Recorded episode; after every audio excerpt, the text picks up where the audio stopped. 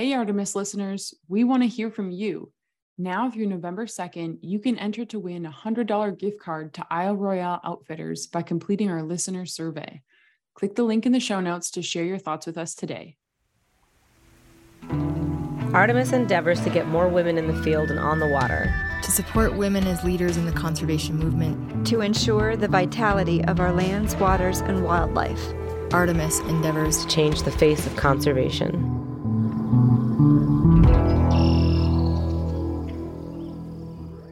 Welcome to the Artemis Podcast. I'm your host, Ashley Chance, and my guest today is Beth Johnson. Hey, Beth. Hey, how are you, Ashley? I'm doing great. How are you? Great, terrific. And we are both in the Southeast. Yes, we are. Atlanta. Atlanta. Loganville specifically. Yeah. Okay. Is it pretty hot there? I start every podcast this way. Our listeners are probably bored, but I don't know. The my life revolves around the weather, so It's about 85 degrees today. So oh, Okay. not so bad. It's not that humid either, so it's it's pretty nice. that's the key, the humidity. Right. Good deal. okay, well, our first question that we often pose is what's in your freezer? Oh my. So I have 15 freezer, chest freezer, large chest freezers and two walk-in coolers and three walk-in freezers. So it depends on what freezer you lift the lid on. Oh But-. Uh, we we've got everything from alligators to snakes to bears to wolves to mules to Mules? yeah we've got we've got a few people that uh, wanted mules done um, we I, I, you name it we've got it all kinds of fish um, and then I have one phrase that, that is specifically for Hollywood uh, because we do a lot of work for the movie industry when they need something, um, you know, maybe a dead animal in the road or something. Obviously, they can't use the real thing, so we do a lot of work for that. So anything that comes in extra, like well, anything, snakes, rabbits, squirrels, whatever, and they need it for a movie, then we we uh, we do the taxidermy side of it for the movie industry. So just depends on what freezer lid you open, but we've got several of them. Oh my gosh, that okay. This is already so much cooler and I already I thought it was going to be cool to talk to you. Um okay. So yes, obviously you're a taxidermist. We didn't say that explicitly, but that is the the source of all the frozen animals. Um yes. I want to go back to the mule. Was this somebody's like faithful friend for years or what's the deal there? Many times it is. Yeah, many times it is. Uh, in this regard, it is. It is. Um, uh, it was just a, their their favorite pet on the farm, um, and they're going to have it mounted. Sometimes it's just a shoulder mount. sometimes it's life size. Sometimes it's just the skull. Um, and in regard to that mule, I can't remember how they're getting it mounted, but yeah, um, right off right off the bat, you know, being in business 35 years, this is my 35th year, so you begin to accumulate things. People just drop by and say, "I found this huge coyote in the road. Do you want it?" And of course, I I don't want to throw anything ever away for any Mhm. reason. So Mhm. so we've started. We we were collecting. Now we we did go through a couple a year so ago and kind of weed out all the stuff that maybe freezer burned and stuff, but. We've got a little bit of everything in each of the freezers. They're organized to a degree, and um, you know, birds, uh, everything. We've got everything. Wow. Okay. This is so. I know a lot of uh, taxidermists eventually end up kind of specializing in maybe birds or fish, but it sounds like you have just you run the gamut still. You know, I, I've all I've often thought about that, and if you had something that you need to have mounted, and one taxidermist does deer heads, and another da- taxidermist does birds, that's inconvenient in my mind. So I'm thinking we needed to be a one-stop shop, which includes deer processing. It includes, I mean, I mean from A to Z, everything in regard to taxidermy. Whether you want the meat prepared for you, mainly deer season, or the birds, you know, the ducks breasted out to save the breast meat. It just it, it really covers the gamut uh, of all, all of them. But but yeah, I just wanted to be a one stop shop. You can have everything done here if you want to hide tanned, or you want the meat done, or you want a shoulder mount, or you want a fish mounted. Um, so that was my desire from the get go. And through the years, I've been able to hire people who've made my workload a lot easier because I was it was just it was just me for so many years. And finally, I decided to hire some younger younger women, actually, believe it or not, that Oh, have an interest in the creative side of taxidermy, and it's just been great. Wow. Okay. So, can you tell us a little bit about who you are? Well, I'm Beth Johnson, and um, I graduated from college with a degree in science, um, teaching, secondary, and I did that for about a year and a half, and I despised every minute of it. And it's, I just, I just never found found the flow, so to speak. And driving home from school one day, I saw a help wanted sign in this guy's yard, and I thought, I don't know what he needs help with, but you know, anything to take my mind off my full time job. And he was a taxidermist and a super taxidermist, by the way. And he took me in and uh, let me start doing the gutty, bloody work. But what, you know, I was a science teacher, so nothing was, was grossing me out. And I thought, man, this is cool. I'm going to skin this bobcat out today and take the, the lungs and the heart and the liver to school. We'll have a lab the next day and show the kids what all and I just fell in love with it. And I the rest is history. I worked for him for about 2 years, finished out my teaching contract and uh, moved to Arizona and went to a taxidermy school in Arizona and just fell in love with it. So um, you know, then uh, now it's 35 years uh, going. I just I just I love it more. I tell people, you know, I can't wait to get home to sleep to get back to work tomorrow. I mean, it's it's just that weird, and I know that sounds bizarre, but I absolutely love what I do. So um, that's you know that's that's the short of it. That's amazing. That's so wonderful and inspiring. And I love how you, it seems like happenstance and also fate, how you became a taxidermist. Yeah, yeah, completely. Because my brother and dad, neither one hunted. Uh, we would go fishing on occasion, but neither one of them hunted. So I, I didn't know the first clue about taxidermy. Uh, but my interest was in, um, you know, the science side of things, and uh, it just I, it just fell right into it. I mean, I found everything so cool and interesting, and wanting to improve. Every time I mount a squirrel, I want the next squirrel to be better. So th- here we are, 35 years later, and I still want the next squirrel I do to be better than the one I did two days ago. And and it is possible. I mean, you can improve on all of it. So yeah, I just love. I'm crazy in love with what I do, and um, I don't know. I, I wouldn't do anything else. And this is a man's world, kind of. Um, so that's put me in a little bit of a different category. But the guys around here have, have figured out, holy cow, uh, those women over there at that shop take a little more time with detail. They're a little bit faster. They're a little bit this, that, and the other. And, and it, it you know, I've got a great business uh, going on, like I said, 35 years, and um, business has never been better. So, and I've got four or five taxidermists around me. Um, and I, you know, they are not my competition. I'm my own competition, to be honest. I, they they are not my competition. We just keep our nose down and head head down and and do the job. Wow. And the product speaks for itself, I'm sure. It does. We've got a large showroom, and um, um, you know, there, like I said, there's always room for improvement, and uh, we try to do that. We we go we go to competitions and we go to uh, workshops and you know all over the place, trying to learn the newest, latest, greatest thing, and uh, and then apply it to our shop if it works for us. And um, yeah, yeah, I just we we all love it, and I'm thankful for these two younger girls. One's uh, in her 20s the other's in her 30s and they just do a superb job and they have an interest and a curiosity and that's what it takes and they love it on top of all that. Mm-hmm. so yeah it's it's wonderful Ah, so cool. Okay. There's a lot of things that I want to know that I've just always wanted to ask a taxidermist. Um, and I, as a hunter, and I imagine a mm-hmm. lot of our listeners have similar in, questions. So I'm just going to launch into some of that and feel free to, okay. you know, ex- expand upon things that you feel need expanding upon. Um, but number one, what do you, what do you wish more people knew before they brought you their animal as in things they can do in the field or that should be done in the field prior to the animal arriving at your doorstep. Right.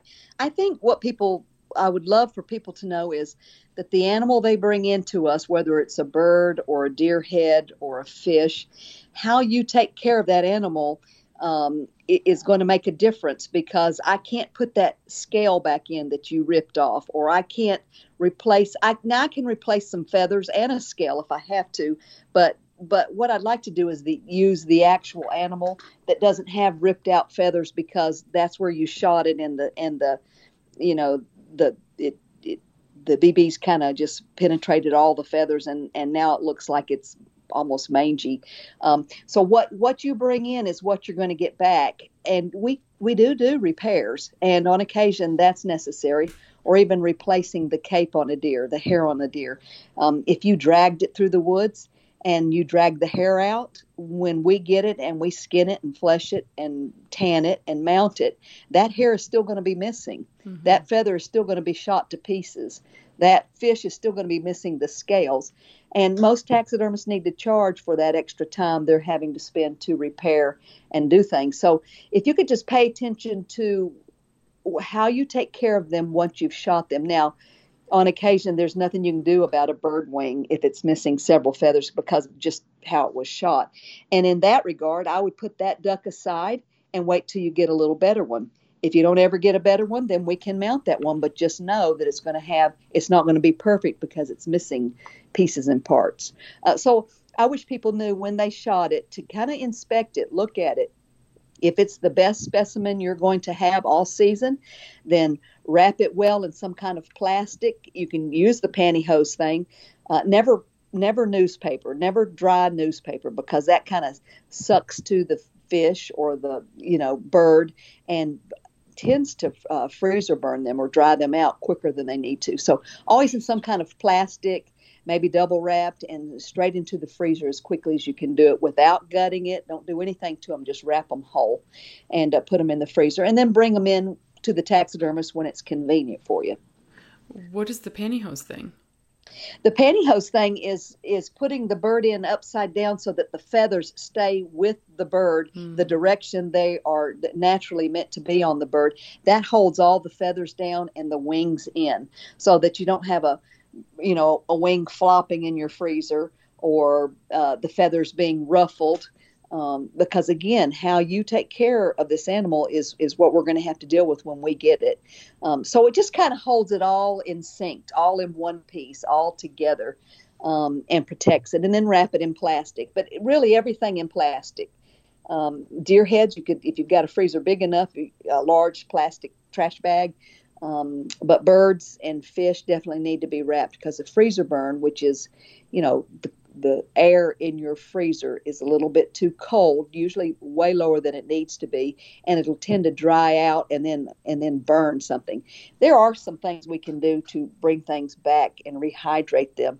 But if you caught a trout 10 years ago and you've just now decided you want to get it mounted and it happens and you bring it in and it's so freezer burn we can't even get the meat out of it. It's so freezer burn. Well you've just ruined that specimen. Had it been wrapped several times well it probably would be you know okay.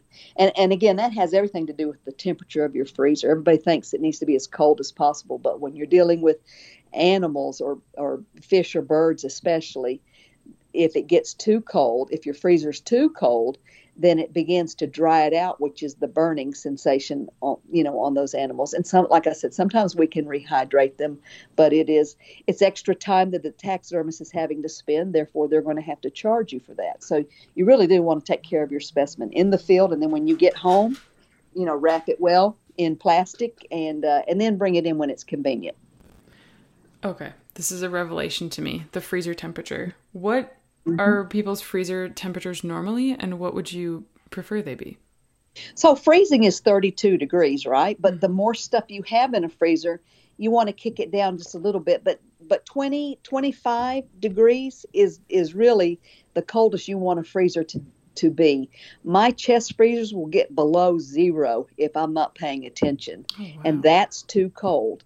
Um, and just most people think, yeah, the colder the better, but that is that is not true when it comes to delicate things like a bird or a fish, because those fish fins are very thin, mm. and when they're in your freezer and they start to dry out, and you, you know someone comes in and throws a pound of hamburger meat on on that fish that you've had in there, it's going to break that fin, True. damage it for sure, or even break it and now the taxidermist has got more work to do. And again, we don't mind doing the work, but it's got to be charged for, and so you're just doing yourself, you know, no favors by not just really taking care of it. Sure. What about uh, the time element? Like when we think about, you know, bacterial activity and the decomposition. I mean, once an animal's dead, what kind of Yeah. what's the time? How does the time factor in? So, what's really going to play a large role is the temperature outside when you shoot that bird or that deer. Um, if it's this time of year when it's bow season and it's 85 degrees out right now, it's going to be de- decomposing way faster in 85 degree weather than it is uh, if you're outside and it's 48 or even 32 degrees, you know, as the winter months come. So, you really want to be careful. Um, uh, eat, eating the meat, you know, eating the deer meat or eating the bird bird breast or, or thighs, um, it that part is more important with temperatures than the taxidermy side of it. In other words, if you shoot a, a wood duck and it's and it's um, it's duck season, of course, and it's not so cool outside though, you've probably got um, you know 45 to minutes to an hour to at least wrap it and get it in a cooler of some kind, even if it's just on ice, um, you know, to cool it down. Um, uh, deer on deer, if you shoot a deer in this kind of weather, it needs to be gutted immediately. You know, and most people will gut their deer in the woods, but we do a lot of gutting here at our shop when they bring them in because we're going to process the meat as well. And it just the temperature real outside really has a lot to do with how quickly do you need to get it here, or could you could you shoot it on Saturday night, hang it from a tree somewhere, gut it, put ice in the cavity, and then bring it on Sunday afternoon. Yes, that's fine if it's cool outside. Mm-hmm. So it really, the weather outside has everything to do with it. Um, but this time of year, yeah, as soon as possible, it needs to get somewhere. Whether you bring it to me to my cooler, or you um, gut it yourself and put ice in the cavity. Um, you know, depending on what you want. And I'm talking about deer there, but I wouldn't want you gutting a, a bird or the coyote that you shot because taxidermists will make certain cuts in order to make it uh, easier to mount. And people that take their knife and go in there and just start uh, making all kinds of cuts is a problem if depending on the, the form that you choose. So leaving everything whole with the exception of, of the deer and leaving the deer whole if you like for example we charge to gut a deer but some guys will shoot a deer and then throw it on the back of their truck and hightail it over here and that's no problem and we can take it from there do the gutting here and like i said we do charge for that but do the gutting and then get it hanging in our cooler pretty quickly and most guys feel like that's way faster than them sitting out there in the woods on the ground trying to find their knife or you know whatever to gut it so it, it really is all of it's uh, just dependent on your situation Gotcha. So you said that you went to school for science and you were a science teacher. It, yes taxidermy strikes me as a really interesting intersection of science and artistry. How, what part of that do you feel like you're more drawn to? it is completely that and i'm more drawn to the creative artistry type side of it. Um, i mean there are what i love about taxidermy the most i think is that there's such variety.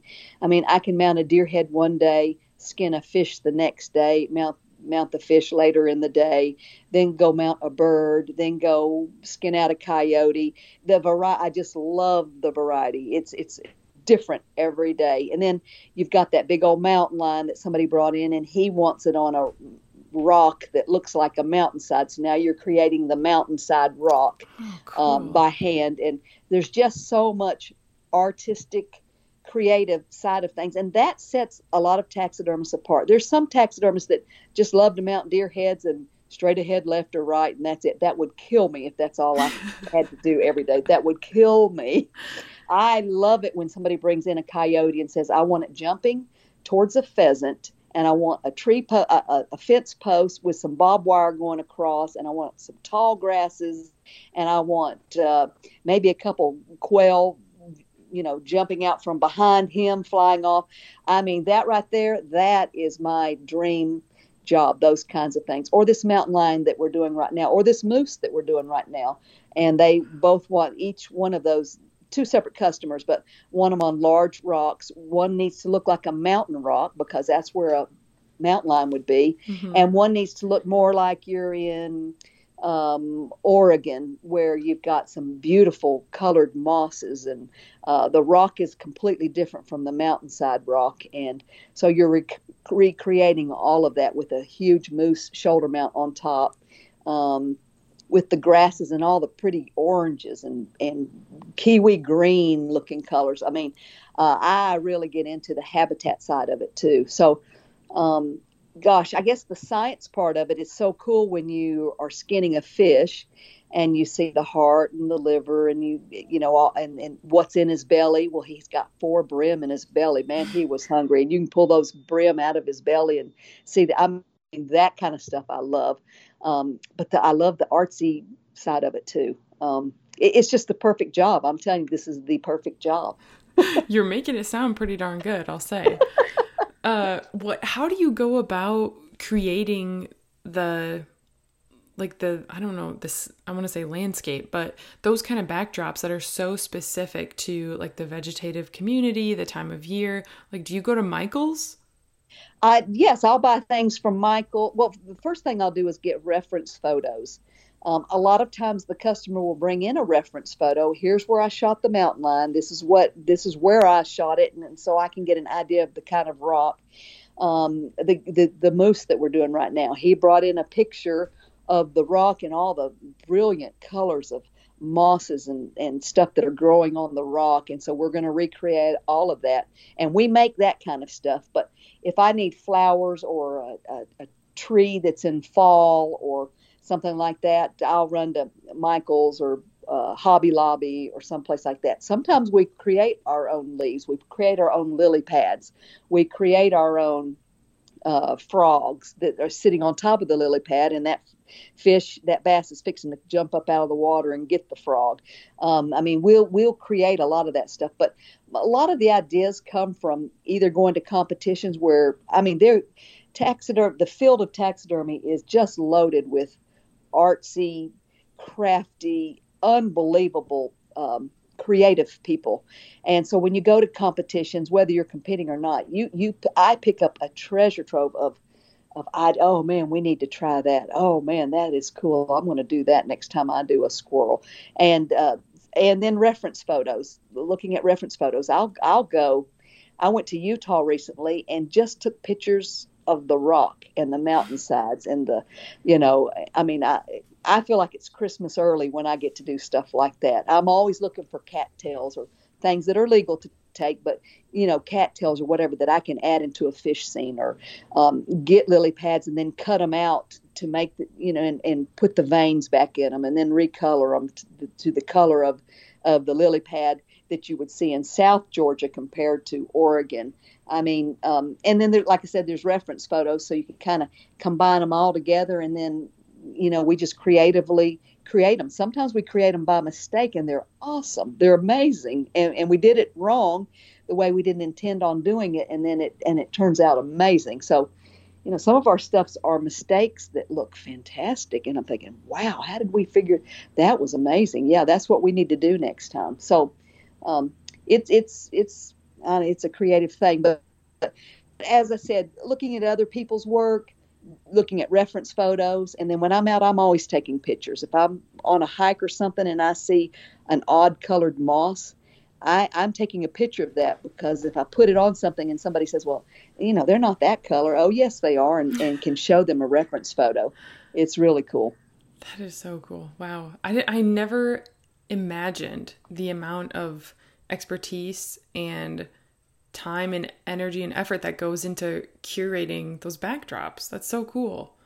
Yeah, it is. Now, a lot of times um, customers may want not want to pay in, you know, they just want that deer head on the wall, left, right, straight ahead. Um, they just want that coyote standing. But if you can get them into a habitat of some type where it's telling a story now, it's telling a story. And so they're not just looking at a coyote, they're looking at wow, look at that pheasant flying off. Oh, look at those two or three feathers that are caught in the bob wire on the fence. Mm. And just little, little things like that that add to the scene. It's worth every dime. Um, but if he's having to get permission from the boss or, or or he just doesn't want to spend that kind of money. Um, you know, we can always do them very plain Jane, and that's how most most taxidermists do do it, or or that's how they prefer to do it. But we love our habitats here, and yes, they do cost a little. They do cost you know substantially a little more, um, but gosh, it's so worth it because when you're telling a story as compared to looking at the deer head on the wall, and and even deer heads, you can add you can add scenery to a deer just a plain old deer head on a piece of barn wood with maybe a shelf down below a couple spent shells down there and then some grass and some moss growing on the on the barn wood. i mean even a even a deer head you can dress up. Yeah. Uh, but it, it's just cool. It's just you know the, the, the sky's the limit on how creative you can be. So we have a really cool mount. My husband shot two unique ducks for this area and he got them both done. I think I guess it's called the dead mount. That's what we call it. Yeah. Um, yeah. So, so, it's like they're hanging on a peg off of some barnwood and very clearly dead. Um, there's a shelf, like you said, and we've got antique shell boxes and stuff on it, so it's cool. Yeah. Um, yeah. And that mount took I think three years, two or three years. Um, the guy that we went with is notorious for taking a very long time. He's old, and so we went in with that expectation. But um, that makes me wonder how long how long does it take you to like mount a mountain lion? So, so this kind of turnaround is what on occasion gives taxidermists, you know, a bad name, um, and it it's almost as if you all and the customers and the stuff that we take in is just a hobby for us, and it is for some guys, um, just a hobby, and you know we'll get to when we get to it. I have a we try to have everything done before the next hunting season of that animal comes back around. So, in other words, if it's deer season, I want all my deer heads done before deer season starts again. Mm. Um, so, usually, and usually I can't start any taxidermy till January 1st because deer season goes through, well, mid January, but it really slows down. And that's when we start our taxidermy. So, that means I've got six to eight, nine months to get all that stuff done before deer season starts again. Same thing with birds. Same now fish. We do a 45 day turnaround. Um, so uh, a tur- turnaround's really important. You want the customer to remember and have the feeling of what that hunt was like. Mm. And three years later, I mean, you're glad to get it back, but three years later, uh, you know, I and where do you put all this stuff that you're collecting? While it's taking you three years to mount everything. So I don't know who this person is, and I'm not trying to dog him, but in our we we have a we have a code, I guess, and it's got to be done before the next season starts. Um, um, but the mountain lion, you know, once you pull a mountain lion out of the freezer and you skin it and flesh it and tan it, it can be. So if you brought in a mountain lion today, and I had the ability to go ahead and skin, take measurements, skin it and flesh it, I'd order the form this afternoon. We would tan it and and get it to a point where it can be mounted, and we use a, a wet tan. Um, we don't send it to a tannery. We actually do the tanning here. And if I could get that form within the next two or three days, the whole thing could be done and mounted in, in a week. And then there's a drying process that, you know, it has to completely dry. So that takes another two or three weeks, especially this time of year when it's so warm. Um, and you could have it back in a month if there was nothing else I was doing. Sure. You know, yeah. so so the time frame is not nearly as as bad as some would want you to think it is. But you know, you brought your mountain lion in, but I you also brought it in during deer season, and I took in you know 700 deer heads, oh along gosh. with all the small game that usually comes this time of year, along with the deer processing that we're doing.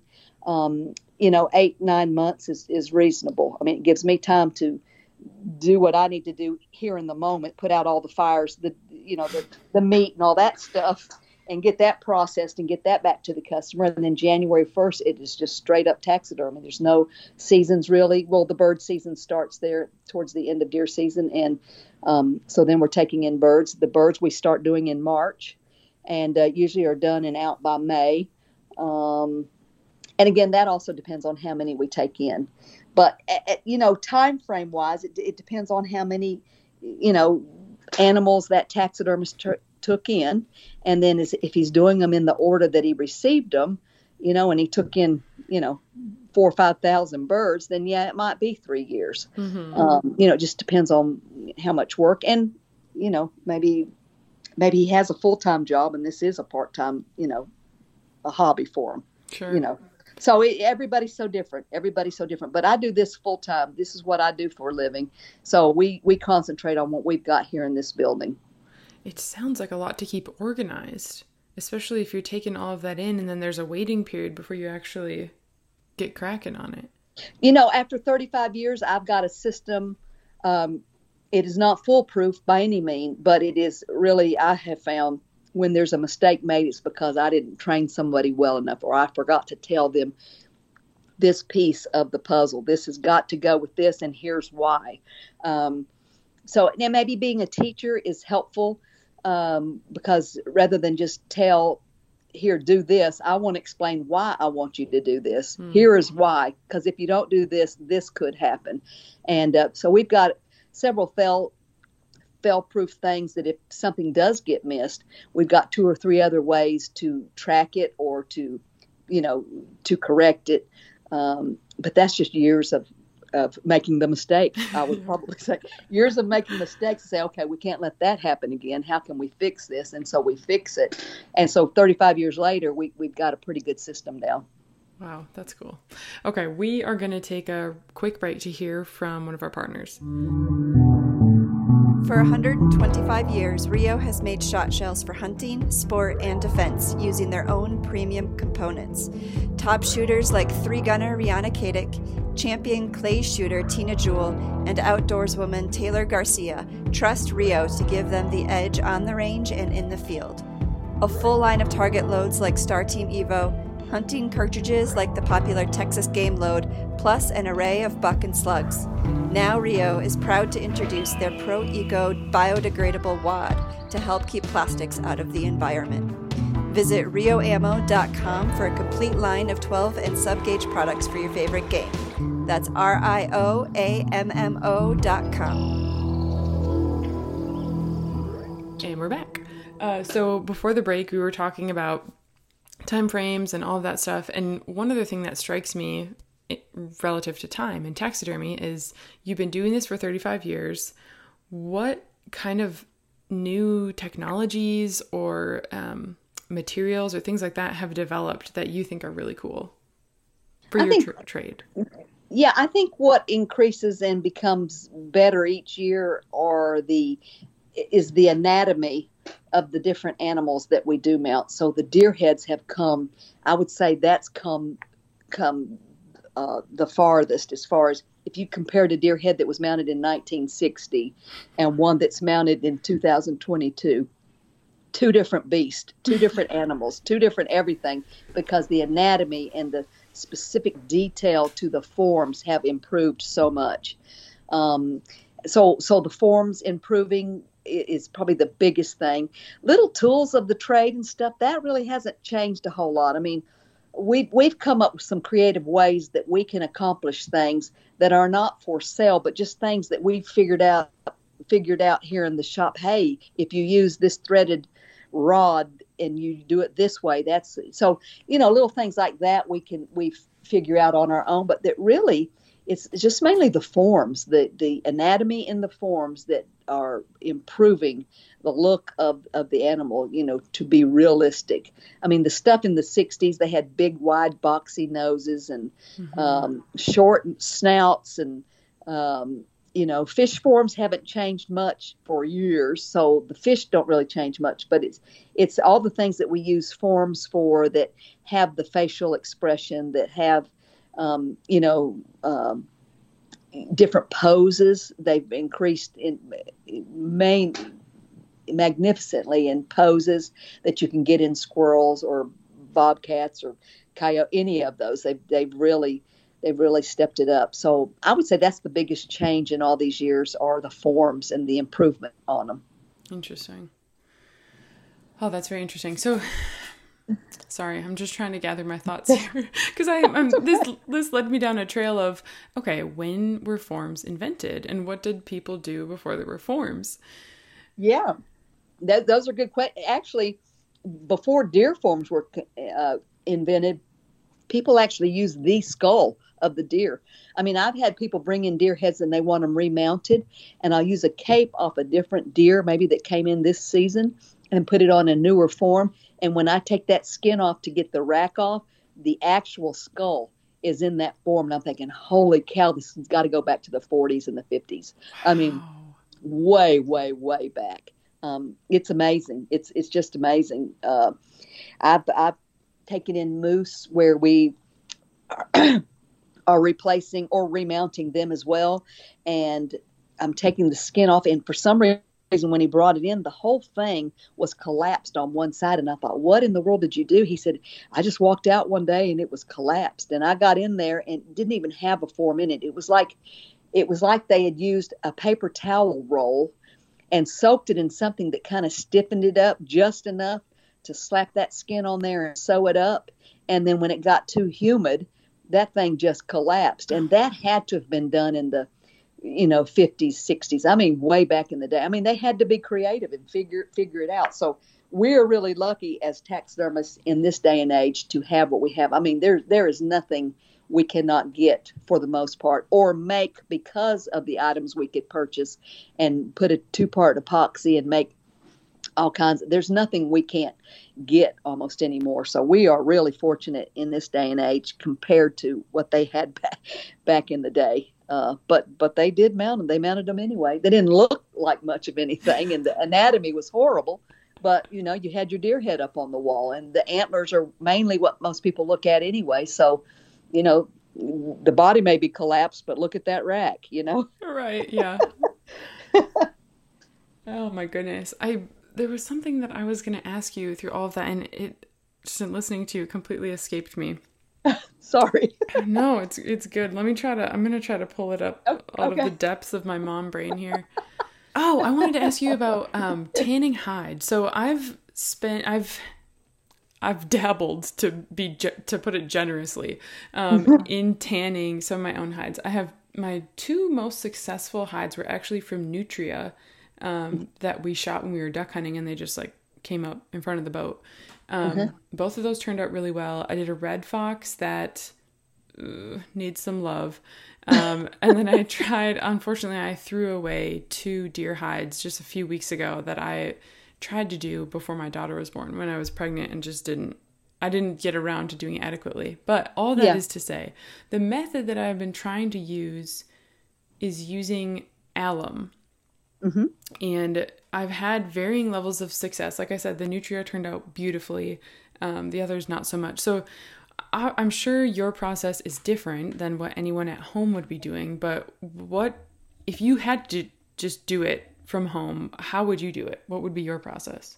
Well, the tr- truth of the matter is, if you brought in a deer hide to me and you said, I want to lay this over my couch, I want it to be soft and supple, and I, that's what I want to do with it, I would skin it, flesh it, salt it, dry it out, and ship it to a tannery. Mm, okay. Because the tannery that I use um, has several, several machines uh, are pieces of equipment that these hides go through, and when I get them back, they are as soft and tender as a as a uh, bedspread. I mean, they're they're just they're beautiful, and the time it would take for me to accomplish that here at the shop is not worth my time because I'm trying to mount 700 deer heads. Sure. So, the tanning we do here in the shop which would go on a form, which means it's kind of a stiff tan, mm-hmm. but that's okay for what I do it use it for. In other words, when I wrap that skin around that deer form, it's okay if it's stiff and not soft and supple because I don't want it to be soft and supple on mm-hmm. on the form. I need it to be good and stiff. I need it to hold the hair. I need it to look realistic. Um, when I send them to tanneries and we get those hides back, I mean they are absolutely amazing and beautiful, but they're a little bit puffy. You, you know, they're a little bit, um, I mean, they're just so beautiful. Um, but that is not how it would look on a deer.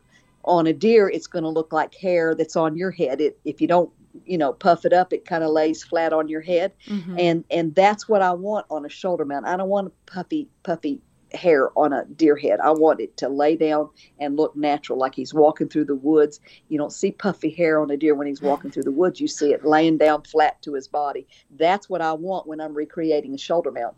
So it's two different kinds of tanning. What you're trying to do would be something that you'd put in your home and maybe lay over something or the back of the couch or whatever. And that you want to be soft and supple. And with the amount of taxidermy that we have to do, I, we do do them, but we send those specifically to a tannery. On occasion, somebody's dog, like today, somebody's husky passed away and he wants the hide off of his dog and he's going to lay it over the back of his couch or whatever. That is not something I'm going to spend my time on. I'm going to skin it flesh it and salt it and then I'm shipping that to a tannery because I've got other things that I need to be doing. So we do offer the service, but that is not something we're hands on with. We do send that to a, a reputable tannery and, and um, th- there are several tanneries out there and some of them do not do a good job.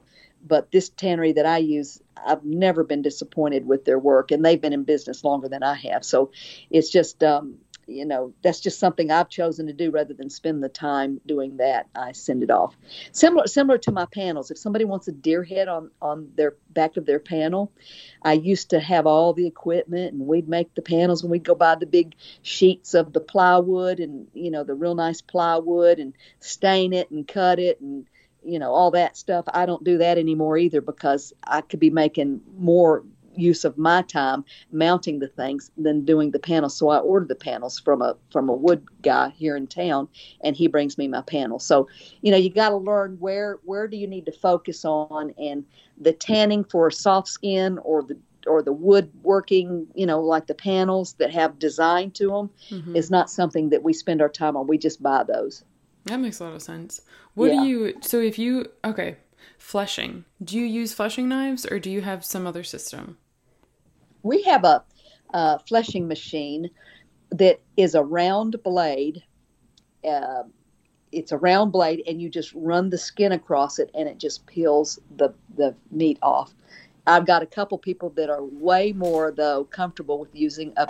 This is just a little paring knife, a good sharp knife, and they can do as better a job and about as fast as a job with than the skinning machine. So it really is is a preference to the person, but for the most part, we are able to um, do it by hand with a paring knife or, or the skinning machine, fleshing machine.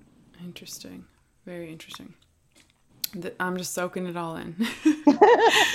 because I would love if I if I shoot a deer with my bow and my daughter on my back, I, I would love to send that off and have it tanned. So if I was yeah. going to do that, what you flesh it and then salt it, like how much salt? How long do you put it out of direct sunlight? Like what's the logistics right. there? So so if you've got a nice cold basement you'd you'd you'd uh, take it off the deer then get all the meat off of it off of it that you can. Get all the blobs of fat off of it that you can. Then go buy a 50 pound bag of salt at a feed store somewhere. You want the white salt. And just cover it so you don't see the skin. It's not an inch thick. It's it's it's minimally minimally thick, but you don't want to see the skin. And you would lay that on top of something so that as the water drains from it or the liquid drains from it, it's not sitting in the liquid. Mm. And do that one time and put a fan on it, leave it for a week or two. Um, obviously, like I said, you don't want it sitting in the, the liquid that's draining from it, and you do not want it in the direct sunlight. You want it somewhere where it's cool in your basement or whatever, where it wouldn't matter if the, if the liquid's on the floor. Um, and then and then uh, maybe a couple weeks later, I'd pick up that hide, shake off the salt, lay it over something so that it completely dries, and then fold it up into a big square and ship it off to the tannery. Cool. It, it's just that simple. Yeah. Let's hope that I need to listen back to this episode for those yeah. exact steps. yeah. After this fall. Um, something else I've always wondered about is, like I said, I um, I skinned and attempted to tan a, a pelt from a red fox, and it was so interesting to me to try to cut around everything on its face, mm-hmm. and it was you know very delicate, and I thought about birds and how thin. I mean, I used to work at a game farm, and we would just rip the pheasants open by hand. We would just rip, yeah. you know. Uh-huh. How the heck do you go about preparing something that's so fragile like that? so yeah, their skin is is thinner than a piece of paper, right? So it is something that um, doing enough of them you you i've got a bird fleshing machine and it's kind of like a wire wheel that goes around pretty quickly and you tenderly bring that skin up to it and it just it just takes that fat meat off and if you're not paying attention you'll rip a hole the minute you touch it. So it does take you know some practice and and uh, time but you can get those things almost spotless just completely spotless uh, of the of the meat and and fat, um, and then you're going to wash them and, and mount them. Uh, so yeah, um, they, they are paper thin, and that is probably the last thing I would teach someone who is new and has just come in to start working for me. The, the birds are the last thing I'm going to put them on. I'll teach them everything else before I teach them the birds for that reason. They are just so delicate. Gotcha. Huh. Okay, so normally we ask our guests to tell us one of their favorite stories um, from the field, and I would love to hear one of yours if you have one, but I would also love to hear what your favorite mount is that you've ever done. Um, well, in, in the field or stream, I prefer to fish as opposed to hunt. Okay, stream um, is good too. I love to be in the woods and I love videoing the deer and and someone shooting one and and all I, and or shooting birds. I love all of that. But if I'm going to go out in the woods, I'm going to go in my kayak and fish out of my kayak in the water, and that's what I would prefer to do. And I, I you know, I don't really have a whole lot of stories, but I, I know that one of the last times that I went fishing, I caught a catfish that actually pulled me and my kayak around the lake. Oh and I thought, now how am I going to, what am I, what am I going to do here? But it was cool. It was a huge catfish, and it was just pulling me and my my kayak around. So that's where I prefer to be in in the water. Um, you know, that's where I prefer to be. Did you end up landing it? I did. I did end up landing it, pulling it in. It it took my hook, and like a goofball, I'm out there in my kayak. I, it's my last hook because I didn't realize that that I didn't have hooks, and I took it over and traded for a pack of hooks for the catfish that I got. He said, "Yeah, I'll give you a pack of hooks for your catfish." I said, "Deal."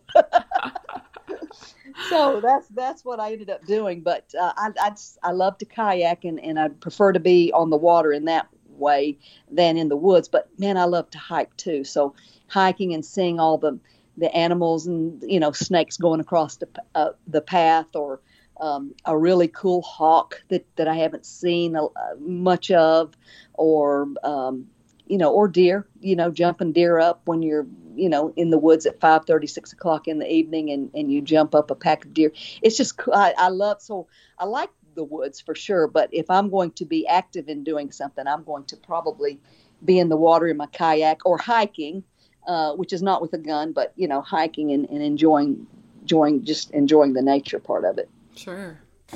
Yeah. I mean, the catfish story is a pretty cool one. I think that, that's a good one. Um, fun. What about? Do you have a favorite mount? Um, gosh. Or one of I, your favorites, I guess. I I so love everything that I do that like when I mounted my first buffalo and oh, it was wow. enormous. I mean the it was enormous and I thought okay that's my favorite. And then somebody brought in a, a three or four piranha because they had that in their fish tank. And so then I mounted some piranha that were going after something. I thought, all right, now that's really cool. And then somebody brought in a zebra, and I thought, okay, now that was really cool. And so it, it, it or uh, I've got a huge gator out there right now, 12 foot gator. And uh, I'm thinking, okay, that was really cool. And then, you know, I, it, so it changes all the time for me because it's, it's just, I don't know, it changes all the time for me. sure. Wow. Amazing. Okay. How do you, this is going to be my last question.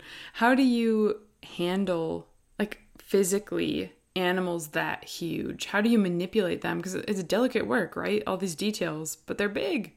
It is, and they are large. And that would be the, the most negative if there's anything negative, that is where, you know, having two or three people to help. I do have guys that work here and uh, they help me with the grunt grunt work. You know, they're loving picking up that you know gigantic buffalo. So, um, or or actually seeing it or bow. We got a we've got a uh, bald python out there that is 18 feet long, weighed 100 and some odd pounds, and uh, it's out there in the show, and they loved that. They loved messing with that. So you know, I, I do have guys hell, I, and and the girls here, none of them are weak. So, you know, if there's two or three women or a couple guys, you know, we we manipulate them, we move them around. I do have some winches that I lift the heavy stuff up with if I need to. Um, uh, we've just had to figure it out through the years. We've just sure. figured it out. yeah, it sounds like a lot of figuring it out. I mean, if you get thrown a buffalo and a moose and a python, I mean, yeah. Yeah, the, the first taxidermist I ever worked for figured everything out. And I learned from him, wow, I mean everything's doable, everything's figure outable, right? And and uh, that that's what he did. And I thought, okay, I want to be like that someday. And sure enough, here we are. And we need a, a, a certain kind of fish fin, or we need um, you know something and i'm trying to think okay what could i make that out of? What could and, and that's part of the creative side of it that i just absolutely love. And then when you figure something out and you, you figure it out to where it looks as good as the real thing you're thinking okay we did it. And we now we'll remember that next time we need you know the catfish that's got that little you know um, uh, thing coming out of the top of his head that's really sharp, or the or the whiskers down below. What could I recreate that with? Because uh, it needs to be stiff, but it needs to be at an angle, and it needs to, you know.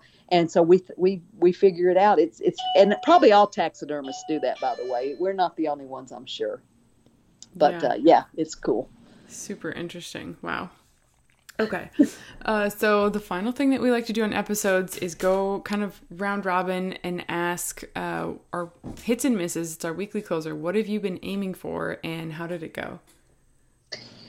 Oh gosh, about every other thing I do fails, and the every other thing I do succeeds. So it's fun to fail because you learn from it, and it, and it benefits the next thing that you choose to do and then it's successful. So i, I love both sides of it but um, gosh i love the the processing side of deer.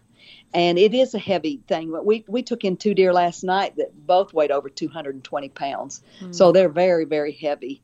And um, but i love the processing side of it. So i decided let's start processing chickens for the local farmers that can't get a big place you know one of these big factories to do it.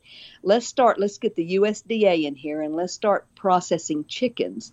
And let's start you know which has nothing to do with taxidermy absolutely nothing to do with taxidermy but i've got it in the same building. It's separate from the taxidermy but i've got it in the same building. So again that's that's the variety part. There's one day i can do taxidermy one day i can do habitats and the next day do you know a thousand chickens. I just love what I've thrown together here. I, I I'm in love with it, and of course the money follows when when you when you enjoy something like that. The, the money does follow. At least for me, it's followed. So I've I've been very grateful for that. But I just love the fact, and and of course chickens are animals. So, and I'm seeing chickens that are coming in all different kinds of colors, and their feathers are amazing. So now I'm saving feathers off of these big ones because I might want to recreate a owl one day, which are illegal to do but if I have all the feathers that would recreate an owl, then then that's what I'll do. And we've recreated a couple eagles out front in our showroom, and they're completely made out of chicken feathers, uh, um, turkey feathers and Canadian geese feathers. Oh my But gosh. it is it is as realistic as you'll ever see an eagle and it's all recreated. There's not a thing that the feet are poured so the talons and everything are, are gigantic and they're poured and the and the um, you know every the part of the head is poured and then the, the chicken's feathers go over the top of the head to give that white bald eagle look and then i mean it's just amazing it's just creative. It's artsy and it's right down my alley. And now that we're doing these chickens, I'm thinking, oh, that color would be perfect for, you know, some some secondary feathers on that eagle that I want to work on. And so now I'm saving those and fluffing them up. And I've got a big old cabinet that's got all feather colors. And then sometimes when we do stuff for, um, you know, Hollywood and they need a bunch of two or three parrots and they've got to be this color and it's got to be you know this that and that we can come over here and pull those feathers out of the drawer so that so the chicken may seem like it's got nothing to do with anything but it's got everything to do with the stuff we get drawn into, and and are fortunate to get drawn into, I might add, and and uh, and recreate stuff. I don't know. I just I just love what I do. It is uh, it's I just love it. That's amazing. Well, uh, that is easy to pick up on through this conversation with you. Um, what is your business called? What's the name of your taxidermy shop? So the the taxidermy is feather, fin, and fur taxidermy. Um, the deer processing is Red Barn Deer Processing. Uh, all of this is all in the same building, and then the chickens is Atlanta Poultry Processing. Again, all in the same building, same address, but th- three businesses in one. And, and they all seem like they don't have anything to do with anything, but they they work they work together. It's a niche that not everybody you know can can find or have, and and it works for us. The things that we choose to do, everything we do here works together to make stuff happen. Um, very, very, cool. I love yeah. it.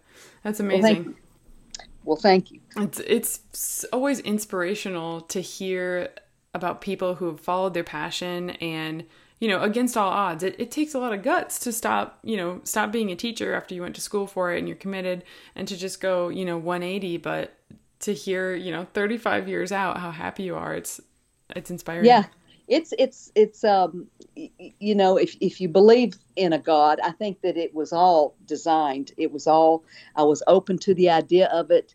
I, I wasn't married so i didn't have kids or family to to worry about. And um, you know i it just was it was an open field for me.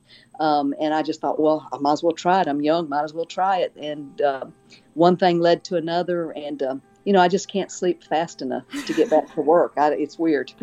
I love that. That's amazing. Oh, well, thank you so much, Beth, for joining us. This is an illuminating, illuminating conversation for me. And I don't know, I feel like we could do a whole nother episode on the Hollywood taxidermy. sure. We didn't even get to for talk sure. much about that. Um, very cool. Okay. Well, thank you for having me. I appreciate it. Absolutely. Thanks for joining us this week on the Artemis Podcast. We hope you're having a great week. Until next time, be bold, stay curious, and get outside.